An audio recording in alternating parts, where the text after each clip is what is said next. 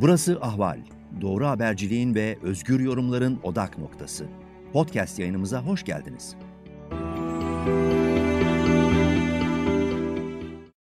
İyi günler sevgili izleyiciler ve dinleyiciler. Sinematek'in yeni bir bölümüne hoş geldiniz. Ben Ali Abaday, sevgili program partnerlerim Pınar Üretmen, Caner Fidaner ve Selim Eyüboğlu ile birlikte yeniden karşınızdayız. Bu bölümde Amerika'da oldukça popüler olan ilk sezonu yeni biten, ikinci sezonun çekimine bu hafta başlanan Only Murders in the Building dizisini ele alacağız. Ee, sözü Caner'e vermeden önce oyuncular, yönetmen ve e, konuk oyuncularla ilgili kısaca konuya geçmek istiyorum. Bir de uyarımızı yapalım. Spoilerlı konuşacağız. Zaten videolarımızda da spoiler uyarısı var. Ee, diziyi izlemediyseniz spoilerlı bir şeyler öğrenmek istemiyorsanız hani bilginiz olsun. Buradan sonra yayını dinlemeseniz, izlemeseniz daha iyi olabilir. Şimdi New York'ta New York'un Manhattan adasında Central Park'a yakın Arkona isimli bir bina. Burada e, ünlü kişiler oturuyor veya zengin kişiler oturuyor ve Tim Kona isimli genç bir e, kiracı öldürülüyor. Bunun üzerine geçmişte oldukça başarılı bir polisiye dizisinin başrolünde oynamış eski bir aktör, Steve Martin'in canlandırdığı Charles Hayden Savage, e, eskiden Broadway'de önemli müzikallere imza atmış ama sonrasında belli işleri batırıp artık kimsenin aramadığı ve borç içinde yüzen Martin Short'un oynadığı Oliver Pullman, Pullman ikisi birer e, kiracı ve ikisinin de çok severek dinlediği bir cinayet podcast'i var. Gerçek cinayetler üzerine yapılan. Bu sırada bu iki kişi ve Mabel Mora, Selena Gomez'in canlandırdığı genç bir kadın o Tim Conon'un öldürüldüğü gün asansörde üçü birlikte yukarı çıkarken Tim Cono da bunların asansörüne biniyor, iniyor, kısa süre sonra öldürülüyor. Bu üçü cinayeti bir şekilde incelemeye ve kendi podcastlerini yapmaya karar veriyorlar. Podcast'in adı da tahmin edeceğiniz gibi Only Murders in the Building ve bunun arkasından da e, çeşitli maceralar geliyor. Dizi buna kısaca bunu anlatıyor. Şimdi sözü Caner'e bırakıyorum. Hani dizi, oyuncular kısaca bilgileri alalım. E, teşekkürler. E, çok keyifli bir e, diziydi. Yani eğlenceli, merak unsuru var. Ondan sonra bir taraftan cinayet, minayet işte böyle e, şiddet unsuru olarak sayılabilecek şeyler de var ama sonuçta e, bunların hepsini belli bir e, işte komedi dozuyla, mizah dozuyla götürüyordu diyorum. E, 30'ar dakikalık 10 epizod olduğunu hatırlatıyorum. Yani izlemesi kolay. Artık giderek böyle izlemesi kolay diziler e, bana daha çekici geliyor açıkçası. Hani onar dakikalık diziler bile var ama onlar biraz fazla kısa geliyor. Ama sanki böyle 55-60 dakikadan böyle 30-40 dakikaya doğru çekiyorlar epizotları gibi de bir hissiyatım var. Şimdi e, Ali söylediğin gibi üç ana kahramanımız var. Mabel, Charles ve Oliver.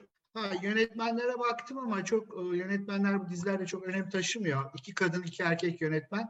Her epizodu işte biri dört, öbürleri ikişer tane çekmiş falan. Esas yaratıcılardan, yaratıcı creator diye bir şey oluyor dizilerde. Onlardan biri Steve Martin.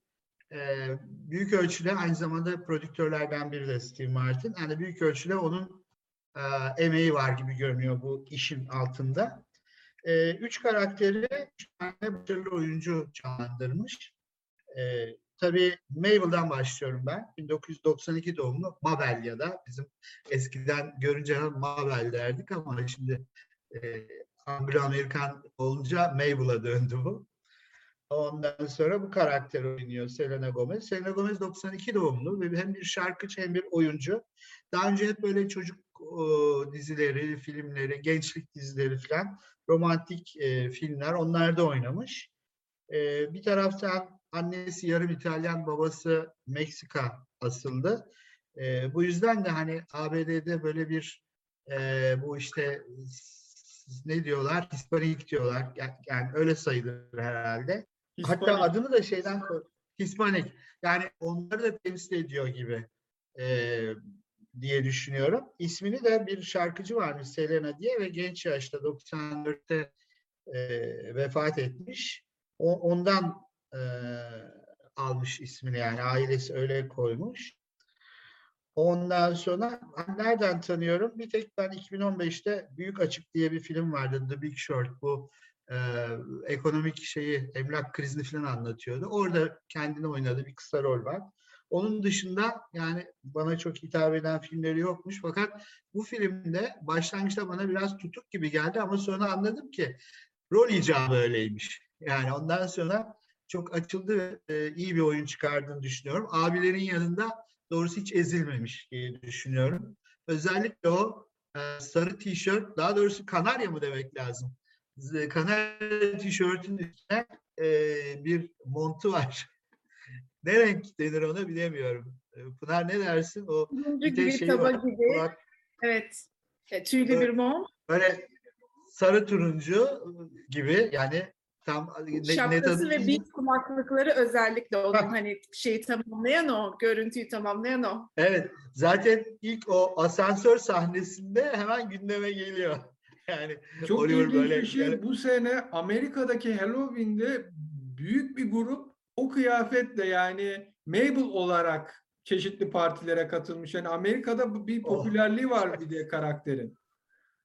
çok güzel. Çok hiç şaşırmadım yani. Çok böyle çekici bir tarzı. Bir de tabii e, ilk tanırken biz onu sokakta böyle pat pat pat pat yürüyor. Bir taraftan da böyle kararlı genç kadın. Yani psikolojik olarak öyle bir izlenim de yaratıyor. Hani istediğiyle görüşür, istediğiyle görüşmez gibilerden. Bir taraftan da işte zenginlerin yaşadığı apartmanda ne işi var? O şeyde. Hani aslında zengin bir kişi değil. Onu da öğreniyoruz zaman içinde hikayesini. Ondan sonra ama asıl tabii e, birinci sırada Steve Martin'i konuşmak lazım Charles rolünde. Steve Martin 1945 doğumlu ve bizim e, kuşağın hani gençliğinden komedyen olarak sevdiği, beğendiği bir oyuncu. Üç tane filmin adını vereceğim. 1986, 87 ve 88'den. E, video dönemleri falan da oluyor bu. E, sonradan DVD'leri de çıktı. E, 86'da Three Amigos, bizde üç kabadayılar diye gösterilmişti. E, Chevy Chase ve Martin Short'la gene bu o dizideki. E, orada da üç e, oyuncu e, Meksika kovboyu olarak işte köyü korumaya çağırıyorlar ama onlar da film çekeceklerini sanıyorlar. Üç, Çok e, hoş bir komedi. şeyi ön- önemli üç Hollywood aktörü bir anda işsiz kalıyorlar. Meksika'dan çağrılınca bunlar film çekimi diye gidiyorlar. Meğersem kasaba halkı bunları gerçek kovboy zannedip koruma için çağırmış. Çok güzel. Şimdi bu tabii bir taraftan bize e, Yedi Samuray'ı hatırlatıyor. Yani çok e, versiyonları çekilmiş olan, e, çok uyarlamaları çekilmiş olan Kurosawa'nın e, Yedi Samuray'ını da hatırlatıyor. Ya da oradan ilham alınmış gibiye benziyor.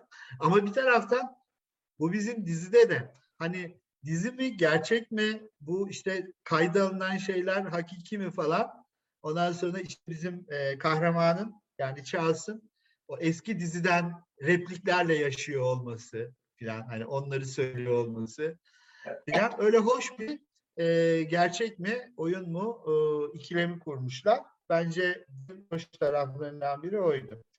Sonra 86'da Three Amigos dedik. 87'de Roxanne var. Selena de Bergerac uyarlaması. Orada da çok iyiydi. Sonra 88'de Kirli Çürük ve Adi diye bizde oynamıştı. Dirty Rotten Scoundrel diye bir Scoundrels diye bir film var. Ya film güzel ama benim içime sinmedi o film. Çünkü onun bu bir yeniden çekim. Ve 1964'te Bedtime Story vardı. Muhteşem bir filmdir o. Bence yani. Ee, tabii. E, Marlon Brando vardır. David Niven vardır. Ondan sonra onu etmişler idi. Yani yeniden dedim o da kaç sene olmuş 88. Ee, sonra ben işte ya böyle güzel filmleri niye tekrar çekiyorlar diye IMDb'ye bir baktım ki benim sevdiğim filmin IMDb puanı daha düşük iyi mi? yani bu sonradan çekileninki daha yüksek olmuş. Olabilir. Ee, Steve Martin böyle. Ee, arkasından bir de Oliver'dan birkaç e, şey söyleyeyim. Daha doğrusu Martin Short. Aslında o da 1950 doğumlu. Steve Martin 45 doğumluydu. Oliver Martin şey Oliver oynayan Martin Short e, 1950 onunla ilgili o da çok böyle yüz küsur filmde oynamış. Çok bilindik bir oyuncu ama benim çok bilgim yok. O, çok görmemişim onun filmlerini. Bir tek o Three Amigos'un adını verebiliyorum oradan. Bir de Sting'i hatırlatmak istiyorum. Hani iki epizoddaydı herhalde karşımıza çıkıyor. Tabii hani ayılıp bayıldığımız bir şarkıcıdır Sting. Ee, tabii daha çok e, kadın arkadaşlar da çok beğenirler ama ben de beğenirim. Ee, çok iyi bir müzisyen. Aynı zamanda bir oyuncu. Ee, nasıl diyeyim? Hani mükemmel bir oyuncu diyemesek de iyi bir oyuncu bence. Geçen programda Dune'dan bahsederken David Lynch versiyonunda oynamıştı. Onu da söylemiştik. Evet, Peki. evet. Ben de şimdi baktım. Öteki oynadığı filmlerden çok söz edilecek bir film yok. Fakat e, bir tek işte bu David Lynch'in 84 yapımı Dune'undan e, hatırlıyoruz diyorum. Ondan sonra ben burada kesiyorum. Filmin psikolojik, toplumsal felsefi düzlemler açısından güzel bir karışım yaptığını, dizinin özür diliyorum, e, güzel bir karışım yaptığı kanaatimi söyleyip e, mikrofonu bırakıyorum. Peki bu komediden gelen e, çok başarılı iki stand-upçı Martin Short ve Steve Martin'in başrolünde oynadığı dizi. Selim sen ne diyeceksin? Nasıl buldun diziyi? Beğendin mi? Neler anımsattı sana veya neler çağrıştırdı? Ee, kesinlikle eğlenceli bir dizi her şeyden önce. Ee, şimdi bence dizi zaten böyle ana konusu dedektiflik, dedektifliğe soyulan üç kişi e, ve de apartmanda işlenen cinayetin sahibini, e, e, katilini bulmaya çalışıyorlar falan. Ancak bu dizi bence kim cinayeti işlediği gibi sorularla ya da dedektifliğin kendisiyle ilgili bir dizi değil. Daha çok e, toplum gözlemlemeleri, taşlamalar, ön yargılar, bir takım Hollywood'un nasıl işlediğine dair ona geleceğim. Ee, bir takım böyle küçük küçük e, gözlemler üzerine kurulu bir dizi. Ama her şeyden önce de değiş, tarih boyunca değişik e, medyumlar yani medya diyeyim çoğuları da, e, birbirine katmanlıyor. Söz gelimi Hardy Boys. E, birazdan ona geleceğim. E, Hardy Boys ilk 1927'de yazıldı Amerika'da ve inanılmaz popüler oldu. Değişik dönemlerde yeniden üstelik tekrar e, edit edilerek ırkçı bir takım e, karakterler e, çıkartılarak onun yerine başka karakterler e, konarak filan sürekli bir yenilenerekten bugüne kadar devam eden bir dizi. E, böyle bir e, şu anda kimsenin hani böyle çocukların özellikle çok azının roman okuduğu ge- gerçeğinden yola çıkarak şunu da söyleyebiliriz. Yani değişik medyumlar var bu dizide. Romandan başlayıp, tefrika edilmiş romanlardan başlayıp da podcast'e kadar uzanan değişik e, medyumların hepsi aslında ilginç bir şekilde iç içe geçiyor e, bu dizide. Şimdi üç karakterden çok kısa birkaç ne demek istediğimi anlatmak için örnek vermek istiyorum ama işleri de aslında en e, karmaşık karakter Charles, e, Hayden Savage karakteri. Çünkü bu karakter aslında dizide hayali bir e, dizide geçmişinde oynadığını biliyoruz. E, Brazos diye bir e, dizide. E, zaman zaman geçmişteki dizide oynadığı karakter de kendini şimdi yaşadığı şeyi birbirine karıştırıyor. Bazen dizinin replikleriyle konuşuyor mesela ve e, şey Mabel e, kopya mı çekiyorsun e, ya da nedir bu falan falan diyor. Yok diyor ben gerçekten diyor bu- e, sözleri zaten kendim yazmıştım diyor. E, şeyde yoktu, senaryoda yoktu. O yüzden bazen hani o karakter miyim ben, ben kimim, o karakter kim birbirine karışıyor diyor. Şimdi bir böyle bir e, alter ego şey, durumu var. E, Brezos e, karakteriyle. Bir de bunun e, dublörü var. Zaman zaman bunu yılda bir kere ziyaret eden ve bu dizinin pabucu çoktan dama atıldıktan, yıllar geçtikten sonra hala her yıl bir kere en az görüştükleri ve aynı kıyafetle gelen aslında çok benziyor. Fakat bir taraftan da daha uzun boylu, daha zayıf. Yani hem onun dublörü hem de değil aslında. Ondan daha başarılı. Ee, hatta lezbiyen bir kadın, komedyen e, Jane Lynch galiba değil mi oyuncusunun adı? Yani şey çok Ee, ilginç. dublörü bir kadın. Dublörü Evet. bir kadın ona da geleceğim aslında. Orada çok ilginç bir Hollywood klişesi var. Daha başka. Şimdi dublörler hep erkek olurmuş Hollywood'da. Bu çünkü erkeklerin tekelinde bir şeymiş. Hatta wigger yani peruklama denilen bir terim var. Kadın erkeklere peruk giydirip e, tehlikeli sahneleri, kadın oyuncuların tehlikeli sahnelerini erkeklere oynatıyorlar. Yani bu alanda kadınlar ne kadar yekin olursa olsun bu işi alma şansları son derece düşük. Burada ise tersi bir durum. Yani daha başarılı bir kadın var şey olaraktan. Hatta onun rollerini bile şey çalıyor. Ee, özellikle banyo küvetindeki e, sahneleri ve de seks sahnelerini kalçalarını daha iyi oynattığı için daha başarılı bulunuyor ve onun rollerini bile e, çalıyor. Dolayısıyla burada ilginç bir tersi dönüştürme ve onun üzerinden de bir Hollywood parodisi var. Şimdi parodi demişken şu da var. E, klasik parodi mesela diyelim bir tarzın, korku filmlerinin söz gelimi, klişeleriyle alay etmektir. Bir süre sonra bu tamamen tersine döndü ve bir tür yeniden su yüzüne çıkarma, onu kucaklama, onu da e, takdir etmek gibi bir şeye yani İngilizce'deki homage dediğimiz şeye dönüştü. Bunun en tipik örneklerinden biri mesela Scream e, filmi ve onun izleyen şeyleridir. Yani bir anda tekrar kucaklamak yani o klişeleri bir zamanlar böyle e, burun kıvırdığımız dalga geçtiğimiz klişeleri tekrar sahiplenmek ve tekrar tekrar onlara yani yeni değerler belki biçmek. Şimdi e, dolayısıyla Charles Hayden Savage karakteri gerçekten şey yani e, ilginç bir karakter bu anlamda. Bir de e, şöyle bir şey de var.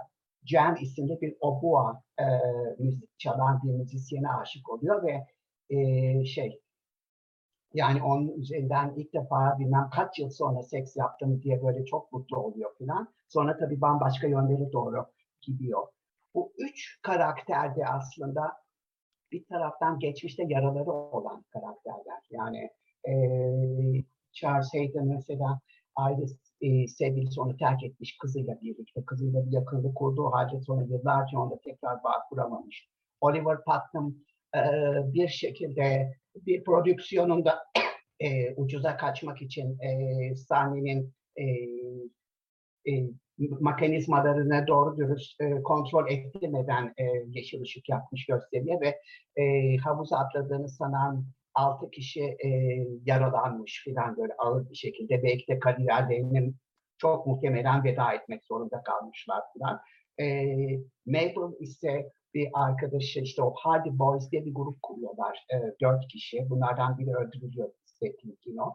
E, diğeri bir kız da var. O da öldürülüyor. Zoe'ydi galiba adı. E, Oscar bir tek kalıyor ve şey e, şimdiki cinayetle geçmişindeki 10 yıl önceki olan şeyi birleştirmek gibi bir şey var. Derdi var. Dolayısıyla üç karakter de dertliler aslında son derece. Ve de üçü de hani hayata adapte olamıyorlar. Kendilerini bir nevi değersiz e, hissediyorlar. Ve bu bağlamda da aslında hani bütün bu o, dedektifliğe soyunma, o da aslında iki tür dedektiflik var biliyorsunuz. Bir profesyonel ya Philip Marlowe ya da şey gibi e, Sherlock Holmes gibi bir de üstüne vazife olmadan dedektifliğe soyunan söz gelimi Blue Velvet'teki Jeffrey karakteri gibi. Yani onlar tam Hardy Boys. Zaten Amerika'da o böyle bu tip kişilere hep Hardy Boy denilir. Yani öyle bir yakıştırmak vardır şey olaraktan. E, bunlar Hardy Boyluk ediyor aslında bir yerde ve şey e, bu sayede aslında yeni yeni insanlar kazanıyorlar. Apartman aslında çok sevgisiz bir e, cemaat. Yani bu üç karakter dışındaki herkes böyle son derece aksi, e, ukala, e, diğerleri hakkında şüpheci e, karakterler. Hatta bir sahne var aslında. Bu e, neydi adı? Tim Kino e, Kono galiba öldürüldükten sonra bir anma toplantısı yapılıyor ve o toplantı sırasında bir karakterin kedisinin öldüğü e, öğreniliyor. Birdenbire herkes yani insanı unutup da kedinin ölmesine bir insanın ölmesinden daha çok üzülüyorlar. Ama orada Yani şu da var şimdi. Tim Kono yüzünden yıllarca kalor şömineyi açamamışlar, ısınamamışlar çünkü onun Ha, tabii onun için aslında yani, açamazsınız demiş. Do- donmamızın nedeni bu muydu? Ya da işte onun dairesinde almak istiyordum, daha büyüteceğim gibi şeyleri var. Doktor Evet, da diyor yani. ki kim travma yaşıyorsa bana gelsin ben tedavi ederim. Doktor orada hemen kendini belli ediyor. Dolayısıyla burada aslında yani son derece sevgisiz insanlarla dolu bir apartman. Ee, tipik bir New York apartmanı aslında. Yani komşuların birbiriyle hiç ilişkisi falan olmayan.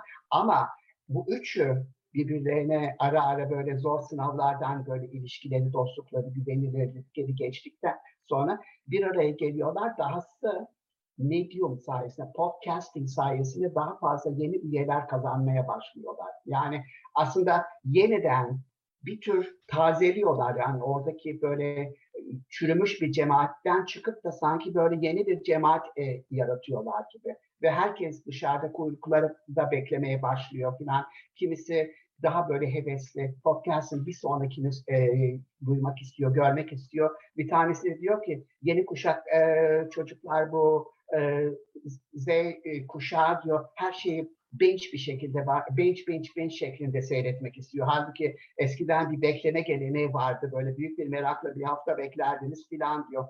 Yani bize aslında birçok açıdan hani toplumun ne, nasıl değiştiğini, nasıl dönüştüğünü ve bu arada da yeni araçlarla podcast filan gibi tekrar o cemaati sanki nasıl yaratıldığıyla ilgili bence. Bu arada şey tabii çok ilginç. Bu podcast'in ortaya çıkması yani bu kadar fazla dinlenmesinin sebebi e, Tina Fey'in oynadığı Cinda Canning diye çok çok meşhur bir podcastçi var. Gerçek suçlar üzerine podcast yapıyor. All is not okay in Oklahoma diye. Ve o dalga geçmek için Jimmy Fallon Show'da bunlar Sting'i şüpheli görüyor deyince bir anda patlıyor ve herkes dinlemeye başlıyor. O da çok ilginç. Hani televizyondan evet. podcast'e atıf olarak da hoş bir e, şeydi. Ben Pınar'a soracağım. Pınar sen nasıl buldun? Beğendin mi? Mabel karakteri için ne düşünüyorsun özellikle? Ee, tabii çok e, güzel, eğlenceli bir diziydi. Ama e, hem Selim'in hem Caner'in dediği gibi yani dizinin bir gösterdiği var, bir de alt katmanları var. Hani bu dizi ne anlatıyor der, dersen e, her şeyden önce bir komedi ve e, polisiye dizisi demek lazım ama bunun altında tabii alt katmanlarda çok çok farklı şeylerden bahsediyor. E, güzeldi. Şimdi ana karakterlerden bahsettik ama e, bir filmde ana karakterlerin hatta bir ana karakterin çok çok iyi olması o filmi götürebilir. Ama dizi birazcık daha zamana ve mekana yayıldığı için yan karakterler de çok önemli. Bu dizide bence yan karakterler çok güçlüydü ve çok temeli güçlü tutuyordu. Hani demin de andık tek tek e, mesela o apartmanda oturan o kadar çok kişi var ki bir apartman yöneticisi var Bunny. Çok şahsına münhasır. İşte bir doktor var. Kedisi olan Evelyn, kedinin, kedinin bile bir kendine ait bir kişiliği var resmen. Kedisi olan adam var ve hepsi rolünü çok güzel oynuyor ve çok yer dolduruyor. Yani bir e, yerleri var bu anlatı içinde. Yan karakterlerin ben çok iyi olduğunu düşünüyorum. Şimdi bu dizide özellikle e, en başından beri ben e, bu günümüz toplumundaki yalnızlığı çok iyi e, anlattığını düşündüm. Şimdi iki tane ana karakterimiz e, Steve Martin ve Martin Short'un oynadığı karakterlerin yanında Mabel da geliyor ama tüm apartmana baktığınızda bir yalnızlık problemi var. Ama bu şey yalnızlık değil. Yani izole edilmiş kimseyle görüşmeyelim, konuşmayalım yalnızlığı değil. Kalabalıkların içindeki bir yalnızlık. Yani koca bir apartmanda yaşıyorlar ama asansöre bindiklerinde kimse kimseye merhaba demek istemiyor. Yani bir an önce herkes ayrılıp evine gitmek istiyor. Kapıların arkasında kalmak istiyor. Kimse özelini paylaşmak istemiyor e, sınırlarını belirliyor ama böyle bir yaşamın içinde herkesin özelinin ortada saçıldığı bir sosyal medya var. Orada herkes kimin ne yaptığını biliyor. Oradaki iletişim sınırsız, e, yani seviye belirlenemiyor gibi de bir yaşam var. Hatta işte bizim üç karakterimiz e, asansörde karşılaşıyorlar. Asansörde çok kısa bir konuşma geçiyor. İşte e, Oliver karakteri birazcık daha hayat adamı, daha böyle neşeli neşeli anlatırken diğerleri çok konuşmuyor ayrılıyorlar ve bir alarm çalıyor. Alarmla karşıdaki restorana gittiklerinde üçü de aynı podcast'i dinledikleri için o masaya oturuyorlar. Yani bir podcast nedeniyle aslında bir araya geliyorlar. Aa sen de mi onu dinliyordun falan diyerek konuşmaya, sohbet etmeye başlıyorlar ve oradan arkadaşlıkları ilerliyor. Hani bu da bu günümüzde e, gerçekten biz birbirimize hiç merhaba bile demiyoruz. Ama e, sosyal medya ya da işte bu şey sanal ortamlar falan olduğu zaman çok fazla iletişime geçiyoruz. Hani onu da anlatan bir şeyi vardı sanki. Ee, şey e, Steve Martin'in bu geçmişle hesaplaşmasını da çok güzel vermiş. Ee, Charles karakteri evet eskiden bir beraberlik yaşamış ve sevgilisinden ayrılmış ama sevgilisini anmıyor aslında sürekli aklında onun kızı var Lucy kendi kızı da değil. Yani bir aile yaşamı istediğini çok güzel veriyor orada sürekli Lucy'yi sorgulamasında ve e, şeyin arkasında iki karakter var. Ne zaman aklına bu yaşadığı kötü olay gelse unutamadığı iki karakter o günden kendisini takip ediyor. Bugs Bunny ile Chester'dı sanırım. E, böyle çizgi film karakteri sürekli karşısına çıkıyor ve e, o yani ha, kötü canavar e, şeyi olayı bunu bir çizgi film karakterleriyle hatırlıyor. Ama barışamadığı olayı arkasından getiriyorlar. Ne zaman ki bir olayla barışıyor o zaman o karakterler çıkıyor gidiyor. Yani geçmişle barışmayı da çok iyi anlatmış diye düşünüyorum. Bir şey daha var filmde şeyde dizide çok dikkatimi çeken e, bu düşme kalkma meselesi. İlk Ee, bölümde Oliver- özellikle çok güzel veriyor ilk bölümün sonunda. Evet. Oliver bir e, hayali olarak şunu anlatıyordu ve görsel olarak bize gösteriliyor. Belirli bir basamağa çıktıktan sonra düşersen, düştüğün yer esnekse, mesela bir trombolinin üzerine düşersen gene aynı basamağa çıkabilirsin. E, bu aslında hayat için çok önemli bir şey. E, metafor, simge artık ne dersek. Yani düşeceğin yeri bileceksin. Hatta düşeceğin yeri ayarlayacaksın. Yani hayatta hep düşülür. Düşülmemesi mümkün değildir. Sadece çevren eğer esnekse ve sen de düşmeye hazırsan gene aynı yere çok kolaylıkla çıkabilirsin. O nasıl esneklik sağlanır? Çevrene iyi dostlar koyacaksın. Kendini esnek tutacaksın. Mesela yogada bu böyledir. De- denir ki ya mutlaka düşeceksin. Düşmeme şansın yok. Sadece düşeceğin yeri iyi ayarla. Sert objeler olmasın. Hayatta da sert objelerin, kötü dostların üzerine düşmemen gerekir. Hani bu da çok güzel anlatılıyordu düştükten sonra gene aynı basamağa fırlayabilme olayı. O, bu şeylerin de yani belirli bir yaşa gelmiş ve hayatlarında ciddi problemler yaşamış. Çünkü ünlülermiş ama artık öyle şeyler olmuş ki ikinci sınıf e, tanınmayan, görünmeyen insanlara dönüşmüşler. Bir şekilde hayatlarında gene aynı basamağa çıkmaya çalışıyorlar diye gösteriyor. E, bunlar bana çok ilginç geldi. Şimdi bu kadar deyip tartışırken tekrar dönelim ben de. Ben şunu söyleyeceğim. Birincisi sadece yerin esnek olması değil. Sen yeri esnetebilirsin de gibi geldi bana. Yani çok sert bir yere düşebilirsin. Ama bu hani Rocky'nin söylediği gibi hayat çok serttir. Sana vurur. İstersen yerde kalıp ağlarsın ama esas olan o ayağa kalkmaktır. Yer sert olsa bile sen onu esnek gibi düşünüp tekrar çıkabilirsin. Dediğin gibi arkadaşlarla ve biraz kişilikle alakalı. Bir de sadece Charles'ta yok bence. Yani hepsinin geçmişiyle ilgili bir problemi var. Çünkü Oliver'a bakıyorsun en önemli hani kendince Broadway'de çok büyük bir yenilik yapacağı sahnede havuz koyacağı prodüksiyon patlıyor ve oğlunun kolej parasını yatırmış o işe. Ve o yüzden mesela karısı terk ediyor, oğluyla arası kötü.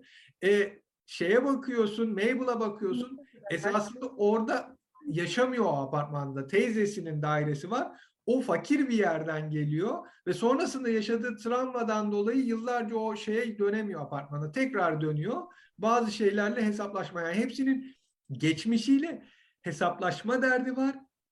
Ve bunu yaparken de işte ya birbirlerinden yardım alan üç yalnız geçmişiyle hesaplaşması gereken karakter olarak güzeldi. Bunun dışında ilginç bir anekdot daha var. Yani ben ilginç bir benzerlik gördüm.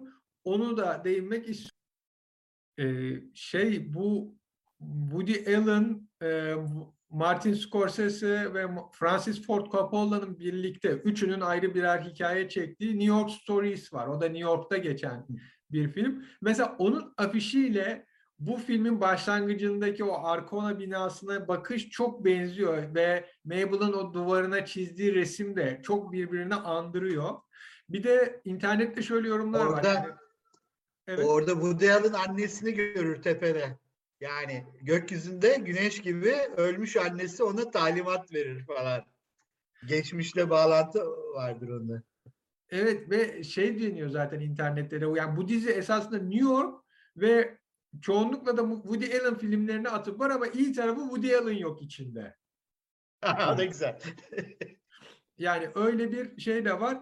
Peki şey diyeceğim Caner sen ne düşünüyorsun? Mesela burada bir önceliğe öne çıkan podcast var. Türkiye'de çok popüler olmasa da Amerika'da ve Avrupa'nın belli ülkelerinde oldukça yaygın. Hatta işte e, Spotify büyük paralar ödüyor bu podcast dizilerine. Türkiye'de YouTube daha çok tutuluyor videolar izlemek ama hani dünyada dinleme açısından podcast önemli. Selim'in dediği gibi Hardy Boys kitaptan geliyor. İşte diziyi gösteriyor 80'lerin sonunda işte 90'lardaki diziler. E, Bir yerde işte Broadway müzikalleri. Sonra podcast ama podcast'i meşhur eden de Jimmy Fallon'ın şovu. Çünkü e, bu podcast'te sponsor olan Yunan asıllı o sosları satan kişi de diyor ki Jimmy Fallon da bizden bahsettiler. Yunanistan'da herkes onu izler. Ailem hani kıskandı acayip çok sağ olun. Hani sen bu şeylerle medyanın farklı enstrümanlarının hani bölüm bölüm öne çıkmasıyla ilgili ne düşündün? Caner'den önce ben çok ufak bir şey söyleyebilir miyim? Çok eskiden bizde radyo tiyatrosu vardı tabii. Çok fazla dinlenirdi. Ama o çok öncede kaldı. Bu podcastler Türkiye'de yok ama e, hani öncesini düşünürsek sanki bir yerden sonra olabilir gibi düşünüyorum ben. O zaman şöyle bir Ee, bilgi vereyim. TRT'nin eski bu radyo tiyatrosunun kimi ka- kayıtları yani o meşhur oyunların kimi kayıtları YouTube'a yükleniyor. Hani merak eden YouTube'dan dinleyebilir. Podcast değil ama YouTube'dan dinleme şey mevcut. Yok podcast olarak da şeyde var. trtizle.com muydu? Şey .gov muydu? TRT iz, TRT dinle pardon. trtdinle.com. Ama yani yine Orada internette hani Spo- Spo- İnternet. Spotify'da filan değil yani bir SoundCloud'da bir direkt- şey olarak değil. Ha direkt Podcast. internetten. Evet, yani podcast evet. podcast'e dahil olan podcast kanalında bir yayın değil. Onu demek istedim. Değil. Şimdi podcast bir marka mı? Önce onu ben bir sorayım. Podcast esasında şöyle bir fark var. Podcast Spotify e, gibi. bir röportajın işte bir konunun, bir tiyatronun veya sanal bir oyunun yani bir şeyin sesli anlatılması. Yani ben bizim bu Görüntüsüz. yaptığımız konuşmayı biz sadece sesleri alıp görüntülerimizin olmadığı podcast kanalımıza da koyuyoruz. Yani görüntü yok, Evet. sadece ses varsa podcast. Burada bahsedilen gerçek suçların polis yerine işte Amerika'da bu dedektif gibi çalışan, konuyu irdeleyen ve podcast olarak kayıtlarını alıp bu e, şeyi ortaya çıkaran e, yapısına atıf var. Çünkü o mesela iki tane siyahi Afrikan Amerikalının arabasına biniyorlar. Onlar diyor ki biz botanikçiyiz. Çiçekler üzerine podcast yapıyoruz ve çok dinleniyoruz. Yani orada göstermiyorsun hiçbir şey. Görüntü yok. Sadece ses. Sesle anlatabildiğin Evet. kadar. Podcast Evet. bu. E, Türkiye evet yani Türkiye'de neden hani çok yaygın değil diğer e, video e, kliplere göre diye düşündüğümde hani biz daha çok görüntüye e, dayalı bir toplumuz gibi geliyor bana. Görmek istiyoruz diye düşünüyorum. Ben de öyle. Yani işte haber programının podcast'ini de var. Hani daha az e, veri indireceğim. Zaten yolda giderken dinliyorum. Hani görmesem ne olur ama yok içime sinmiyor. İlla bir tek konuşmacı da olsa onu göreceğim. Ee, biraz iPod e, bir taraftan da e, bu podcastlerin e, hani mad, şey maddi bir faydası da var gibi geliyor bana. Hani görüntülü olarak veri e, kotamdan yemeden sadece ses indirerek şey yapabiliyorsun, takip edebiliyorsun.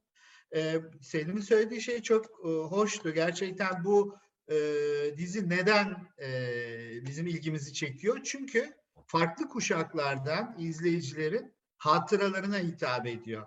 İşte söylediği gibi hani daha önceki e, kültürel öğelere sesleniyor. Bunun yanında bir şey daha dikkatimi çekti. Selim şeyle de e, hatırlattığı şeyin e, Charles'ın kendi repliklerini yani karakter olarak söylediği replikleri e, işte bu dizideki karaktere yani karakterin karakteri e, böyle bir iç içelik de var. Teleskopik bir şey sanki. Hani e, Charles karakteri e, oynadığı karakterin söylediği sözleri Charles olarak tekrarlıyor. Sonra da zaten bunlar benim sözümdü diyor. Şimdi burada sanki biz seyircilere bir atıf var. E, çünkü biz de mesela bir böyle özellikle belli bir dizide uzun süre oynamış, belli bir karakter uzun süre canlandırmış bir oyuncuyu görünce aklımıza oyuncunun ayrı bir kişi olduğu değil de onun oynadığı karakter gelir. Hani sokakta filan görünce aa işte filanca geliyor. Karakterin adını söyleriz yani. Ee, onun gibi sanki burada bize ya işte bakın aslında bu başka biri filan e, demiş gibi geliyor bana. E, bir taraftan da başta biraz söyler gibi olmuştum. Bu katmanları birbirine çok iyi bağdaştırmış diye düşünüyorum e, bu dizi. Bir taraftan kişilerin psikolojik yapılarını görüyoruz. Hepsinin geçmişle hesaplaşma ihtiyacı var. Bir taraftan toplumsal yapıyı görüyoruz. İşte Pınar'ın dediği gibi insanlar adeta çekmecelerdeler ama çekmeceden çekmeceye e, iletişim yok. Hani ne diyoruz? Yalnızlık var. Yalnızlık sadece susmak, konuşmamak değil. Konuşurken sadece kendini anlatmak. Konuşurken insanlar karşıdakine hitap etmiyorlar. Sadece kendilerini anlatıyorlar. Yani o anma toplantısı da bunun tabii şahını gördük yani. O orası özellikle belirgindi. Greg Dam'ı yapan psikiyatrist, kedisi ölmüş adam. Ondan sonra herkes kendisiyle ilgili bir şeyler söylüyor. Ee, bu yalnızlığın hem sebebi hem sonucu diye düşünüyorum. İnsanlar bu şekilde yaşamaya alışmışlar. Bu toplumsal ortam, bu psikolojik ortam, bundan bir de felsefi katman çıktığını düşünüyorum. O da sonunda şeye bağlanıyor, yardımlaşmaya bağlanıyor diye düşünüyorum. Yani hani insanın ayırt edici özelliği diğer yaratıklar arasında birbirleriyle iletişim kurup yardımlaşabilmesi kendi başına yapamayacağı şeyleri bir arada yapabiliyor olması. 2-3 kişi bir araya gelince yapabiliyor olması diye düşünüyorum. O e, gürbüz bir e, siyahi polis kadın vardı. Hani onun bile yardımı oldu. Hani onunla ilgili de bir sürpriz var. Aa meğerse lezbiyenmiş filan. Ondan sonra e, ve böyle işte ummadığınız kişilerden gelen yardımlarla e, belli bir sonuca gidebiliyorsunuz. Bir taraftan kendi kaderini tayin etmesi insanı mümkündür gibi bir e, bakış da var diye düşünüyorum. Belli seçimler yapıyor insanlar. Bundan pişman olabiliyorlar.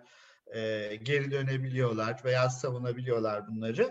Tabii finaldeki o twist e, o da çok hoş oldu. Yani bütün bu söylediklerimiz aslında hikaye. Öyle değil böyle de olabilirdi gibilerden.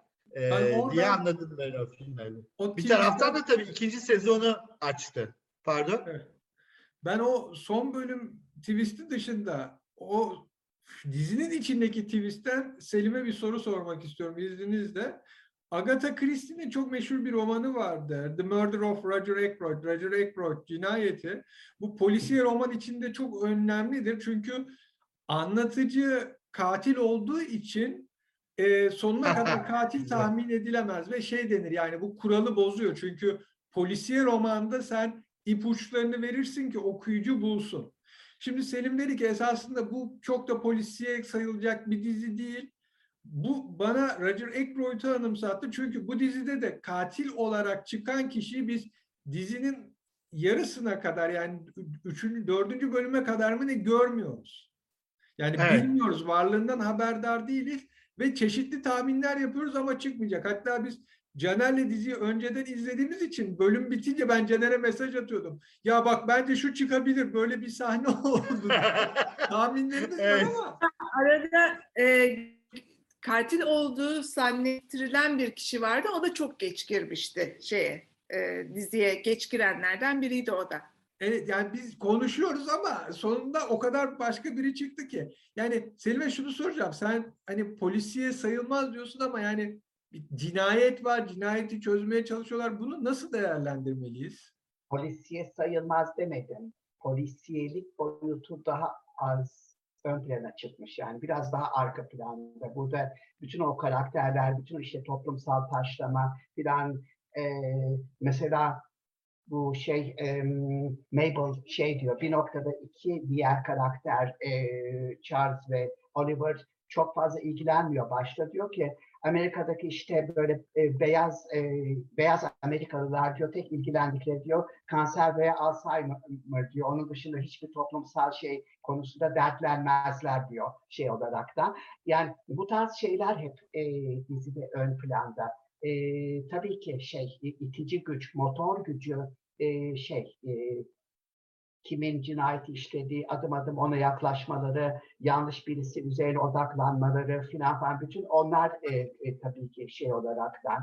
Ama şey de ilginç yani herkes biraz o Agatha Christie'ye benzeyen bir yanı daha var. E, herkes şey katil olabilir bu dizide. Yani Evet. ee, o apart kendilerinin de söyledikleri gibi o apartmanını büyütmek isteyen kadından tutun da e, kedileri olan adama kadar diğerleri olsun filan falan bunların hepsi hani çok bir de kişiliklerinden de yola çıkaraktan çok rahat katil olabilir. Psikopat tipler e, bir kısmı bunların şey olaraktan filan. Yani dizi sonuçta e, bir yerde e, şey yani bizi ters köşeye yatırıyor sürekli şey, Evet. şey olaraktan. Ve Bir hani şey- burada şey, Pardon. Şeyi söyleyeceğim sadece. Şimdi bu e, her epizodda şüphelinin değişmesi aslında çok yeni bir şey değil. Bu Stalin- şeyde İskandinav e, polisiyelerinde Killing mesela prototipi bence o. iki sezonunu izlemiştim. Hani e, her epizodda birilerinden şüpheleniyoruz. Değişiyor değişiyor. Tam çözdük diyoruz birinci e, şeyin sezonun sonunda. Son beş dakikada bir diyor ki aa meğerse bu da yanlışmış. Hadi ikinci sezon geliyor arkada. Ee, burada da biraz ona da sanki gönderme mi diyeyim, e, selam verme mi diyeyim. Ee, aslında öyle bir şeyler var sanki. dizilerde ilk başta yanlış birisine odaklanır. Çünkü doğru kişiyi bulurlarsa 40 dakikayı bulamadan e, diz, epizod biter şey olaraktan. Onun için hep böyle yanlış yönlere gitmek zorundalar.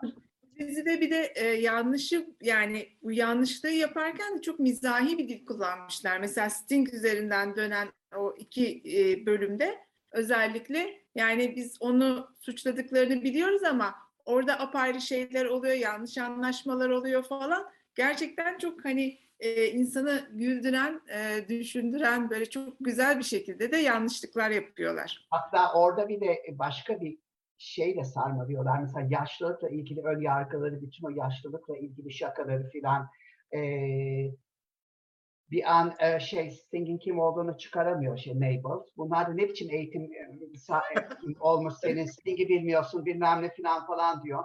Kaç yaşındasın herhalde Sting doğmadan şey e, sen doğmadan Sting şey yapmıştı yoklar falan. Sonra o 28 yaşında olduğunu ve Sting'i bildiğini söylüyor.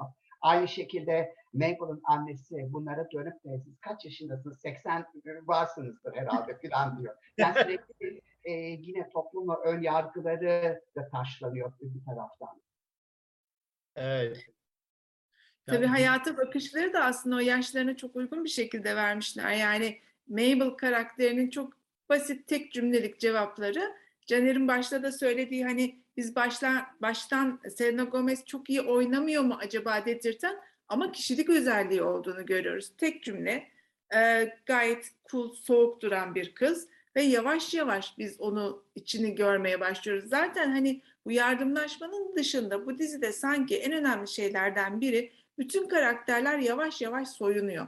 O kadar çok maske var ki üst üste üst üste e, Evet. kartlarını almışlar. Yani korunma maskeleri ve insanlar güvendikçe e, bir maske çıkıyor. Birazcık daha güvenince bir maske daha çıkıyor falan. Ve biz içlerine girdikçe aslında daha iyi, daha sıcak, daha yaklaşılır falan olduklarını görüyoruz. Yani artık zaten günümüzde hani en büyük sorun bu galiba. Çok uzak durup ve e, yanlış bir kişilik göstermek. Ancak çok güvenirsen kendini açmak, açığa çıkarmak. Evet. Hani onu da çok e, güzel anlatmış bu dizi gibi geldi bana. Şöyle bir şey var. Şimdi izlerken gerek Mabel karakterinde gerek Charles karakterinde hani bunların geçmişinde farklı bir şey var diyoruz. Ama mesela Evet. bu ekibin itici gücü Oliver yani bir araya getiren işte sponsoru bulan çünkü onun bir para derdi var ve devam ettirmek isteyen çünkü başından itibaren Oliver'ı biliyoruz. Parasız tekrardan şöhret olmak istiyor ve inanılmaz paraya ihtiyacı var. Yani bunun için yıllardır görmediği oğluna gidip para isteyebilecek noktada. Ama şeyden de vazgeçemiyor. Mesela sen diyor bir bölümde para mı ödüyorsun otoparka? Benim burada otoparkta arabam olmalı, otopark hakkı elde hani durmalı, onu veremem. Hani bir lüksünden de vazgeçmeyen kişi. Mesela bir onun hani çok az daha böyle ailevi ama o izleyicinin bildiği katmanları var. Diğerlerinde hani o dengeyi de çok yerinde iyi bir şekilde kurmuşlar. Ben bir de şeyi soracağım. Bu Caner'le aramızda konuştuğumuz şey e, Pınar ve Selim size soruyorum. Ben diyorum ki dizi ikinci bölüme gidiyor ama final bölümünde bir final olacaksa bu Tina Fey'in oynadığı Cinda, e, Cinda Canning karakteri bu podcast kraliçesi öldürülecek ve onun cinayetini bu sefer çözmeye çalışacaklar. Siz ne diyorsunuz? İkinci bir son yazsın yani. Ali. Ha yok bu final, dizinin esas finali mesela 3. sezon ya da 4. sezonda Cindy'nin katilini bulmaya çalışarak mı bitirirler sizce? Çünkü o da çok farklı bir karakter.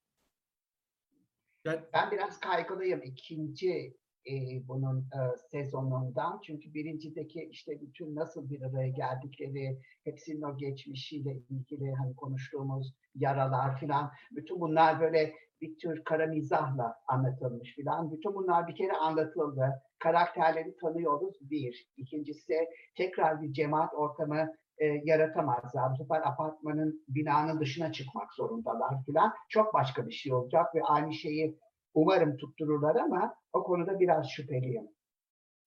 Bence orada şey yapacaklar. Nasıl bu Sting'i iki epizoda koyarak bir ünlüyü oynatmışlar. Bu ikinci sezonda da e, gerçek ünlü bir e, oyuncuyu bir, iki yere veya birden fazla oyuncuyu koyup ikinci sezonu öyle götürebilirler. Ama bu gerçekle yani gerçekle sözde gerçek diyelim iç içe olması falan diziyi çok ilginçleştiriyor. Bir de şeyi söyleyelim. Zaman konusunda da bir ileri geri gidişler var. İşte ölmüş insan geri geliyor, hayaller görünüyor, efendim rüyalar görünüyor filan. E, o böyle e, sinemasal dille bazı şeyleri anlatıyorlar. Çünkü dizi deyince hani genellikle şey diye düşünürüz. İşte daha böyle basit hani çok fazla e, işte bunu herkes anlamaz falan biz doğrudan anlatalım. Hani zaman düz gitsin e, gibi gelir ama burada öteki şeyi de başarıyla kullanmışlar. Bir süre sonra diyorsun ki aa meğer o hayalmiş. falan. Sanki ikinci sezonda bana da birazcık daha gerilim ve mizahi yöne daha çok yüklenecekler gibi geliyor. Hani e, burada onlar var ama felsefi yön, sosyolojik yön falan diye konuştuğumuz şeyler belki biraz daha arka planda kalacak. Ama hani senin söylediğinde ilginç bir Olabilir. son olabilir tabii. O kadının e, ilginç bir e, rolü olacağını hani e, dizide e, daha büyük bir yere geleceğini ben de düşünüyorum açıkçası. E, çünkü Vaat ediyor. öyle o işaret. Evet. Onun son Evet, final onu vaat ediyor. Herhalde Ve öldürülüp onun e, katili de aranabilir yani. ama O ben- gene ge- geriye dönüşler falan. İkinci sezonla ilgili benim düşüncem de şu. Biz üç karakteri biliyoruz. Yani Oliver'ı biliyoruz, Kristen'i biliyoruz, işte Mabel'ı biliyoruz. Apartmanda tanıdığımız işte o psikiyatrist, kedilik kişi, işte diğer Ha, komşuların geçmişlerini bilmiyoruz. Bu sefer her bir bölümde bir karakterin bir şekilde geçmişi incelenebilir, geçmişine bakılabilir. Yani o güçlü yan karakterlerin tek tek inceleyebilirler her bölümde. Hani Bak, bana da şey geliyor. yönetici- Tamam biz üç ana karakteri verdik. E şimdi ana karakterlerle birlikte her bölümde bir yan karakteri inceleyeceğiz gibi. O, o özellikle mesela apartman yöneticisi kadın var ya böyle şey Bunny. hani erkek Fatma gibi filan. Hani onun arkasından da bir hikaye çıkabilir. E tabii ya o Aşağıdaki- öldürüldü. Nedir acaba? Bu ne- neler vardı? Kim yani kimse hoşlanmıyor. Çünkü Ha. Mabel ne diyor o son dakikada? Hani biz hani tamam Tim Konu en sevilmeyeniydi. Şimdi sana geçti apartmanın en sevilmeyen kişisi olma Ha, unvanı. Güzel. O da sürekli apartmanın en sevilmeyeni kim acaba diye bir şey var, tartışma var. Hani kimse de istemiyor apartmanın en sevilmeyeni olmak ama bir şekilde de hep rekabet, hep dedikodu, arkadan iş çevirme falan. O Tim e, karakteri ölüyor. İşte apartman toplantısını görürüz. E, yan komşusu onun dairesini nasıl alabilirim derdinde falan yani herkes sürekli bir iş çevirmek üzerinden gidiyor. Şey nasıldı? Süt, süt satan kapıcı kadın. Bunlara Ha, süt satan. karşı Evet o apartmanın bilgi veriyor. Mesela oradan da bir şey çıkabilir yani. Oradan da bir işte ailevi sorunlar, maddi Bir sorunlar, var. bir şeyler. Şimdi şöyle bir ters çevrilecek. Hani Mabel yıllarca Oscar'ın suçsuz olduğunu düşünmüş ama hani çok da yanına gidememiş ama bir şekilde onun suçsuzluğu için hani düşüncede varmış. Şimdi aynısını Oscar yapabilecek mi? Mabel'ın suçsuz olduğunu düşünüp ona destek olabilecek mi? Olamayacak? Tabii. Hani böyle bir aşk dinamiği de hafif ufak da olsa eklenecek içine. Ha Evet. tabii romansa gidebilir. Oradan romansa gidebilir. Doğru. Bu dizide aslında aşktan, romanstan öte bayağı bir seks ön planda ve bu adı altı Evet. çizilerek yapılıyor. Hem Mabel e, hem de e, Charles için. Şey ilginç ben e, ilk baştan beri bu Hardy şeyini biraz takmıştım. Şimdi Hardy Boys ben de çocukken okumuştum bir iki romanını ama modernleştirilmiş versiyonu. İlklerinde o kadar steril, aseksüel iki şey e, karaktermiş ki bu Hardy çocuklar şey olaraktan zaman içinde bunun parodileri çıktığında bir tanesi de Hardy e, işte boys yani çocuklar ve de e, çocukların nereden çıktığının sırrı diye bir e, roman bile yazmışlar. Yani o öyle başlayıp öyle bir referansla başlayıp şeye böyle yani, yani bu noktaya gelmesi de ilginç yani bu şekilde gitmesi. Ve karakterler dizide aslında geri dönüşü olmayacak bir şekilde değişiyorlar. Yani bütün travmalarını bir şekilde geçmişte bırakıyorlar ve o geçmişe o takılı kalma noktasından çıkıyorlar bir şekilde. Yani bir ayakları çukurdayken aslında iki ayağını yere basabilir hale geliyorlar. Ve el ele yapıyorlar bunu. Üçü el ele vererek yapıyor. yani. İşte evet o bir tür küçük bir mikro cemaat oluşturuyorlar. Sanki o Evet. büyüyor böyle şey olaraktan. O yüzden ben yine yani önümüzdeki dönem her karakterden tabii ki bir şey çıkabilir ama e, bu karakterler merkezde kalacaksa hani yine de o denklem, o ilişkiler biraz daha farklı olacak. Peki o zaman Evet, dizi evet. hakkında ben son sözleri alayım sizden. Ee, Caner'le başlayayım. Caner son olarak ne demek istersin? E, Valla e, dizi e, kavramı böyle yeni bir tarafa doğru gidiyor diye düşünüyorum. E, bir taraftan da böyle standart bir kahraman öyküsü değil. Onu da söylemiş olalım. Yani e, birçok şeyi tersine çeviriyor. E, Selim çok güzel anlattı birçok şeyi. Bir taraftan da böyle işte kahraman çıkar, şunu yapar, bunu yapar, gerçeği bulur. Ondan sonra ve işte alkışlar. E, klasik dedektif e, hikayelerinde böyle bir şey yok. Bunu e, hele finalde iyice tersine çevirmiş. E, ikinci sezonu bekliyoruz. Son sözüm. Selim sen ne demek istersin son olarak? Ee, bana şöyle ilginç soru geliyor. Mesela bu bir parodi mi yoksa hakikaten bir şey mi? Yani böyle var olan klişeleri kucaklayan, tekrar harmanlayan, tekrar hayata geçiren ve bir tür bir kutlama gibi onları e, şey yapan, sahiplenen bir e, dizi mi diye. E, bu bağlamda da bakınca gerçekten ben de merak ediyorum ikinci sezon ama biraz da kuşku duyuyorum. Yani ikinci sezonun nasıl olacağı konusunda. Aslında şu simülakr ve simülasyon kavramını düşünürsek bu ayrım giderek de ortadan kalkıyor sanki.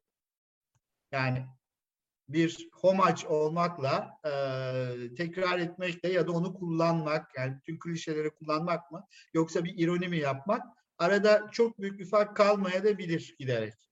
Bu kadar. Şeyin, e, geçen haftalarda bir Eşer, benim res- ressam Eşer'den konuşmuştuk. Benim en hoşuma Evet. giden resim şudur. İki el aynı anda birbirini çizer. Yani aslında bu dizideki parodiyle ilişkisi de öyle bir şey. Ne neyin Evet. parodisi? Bir şey bir şey parodileştirirken o parodileştirilen de parodileştireni parodileştiriyor aynı zamanda. Yani iki yönlü Evet bir evet. parodi söz konusu. O da zaten hani büyük bir ihtimalle postmodernin en temel tanımlarından biri. Kendine ben referans.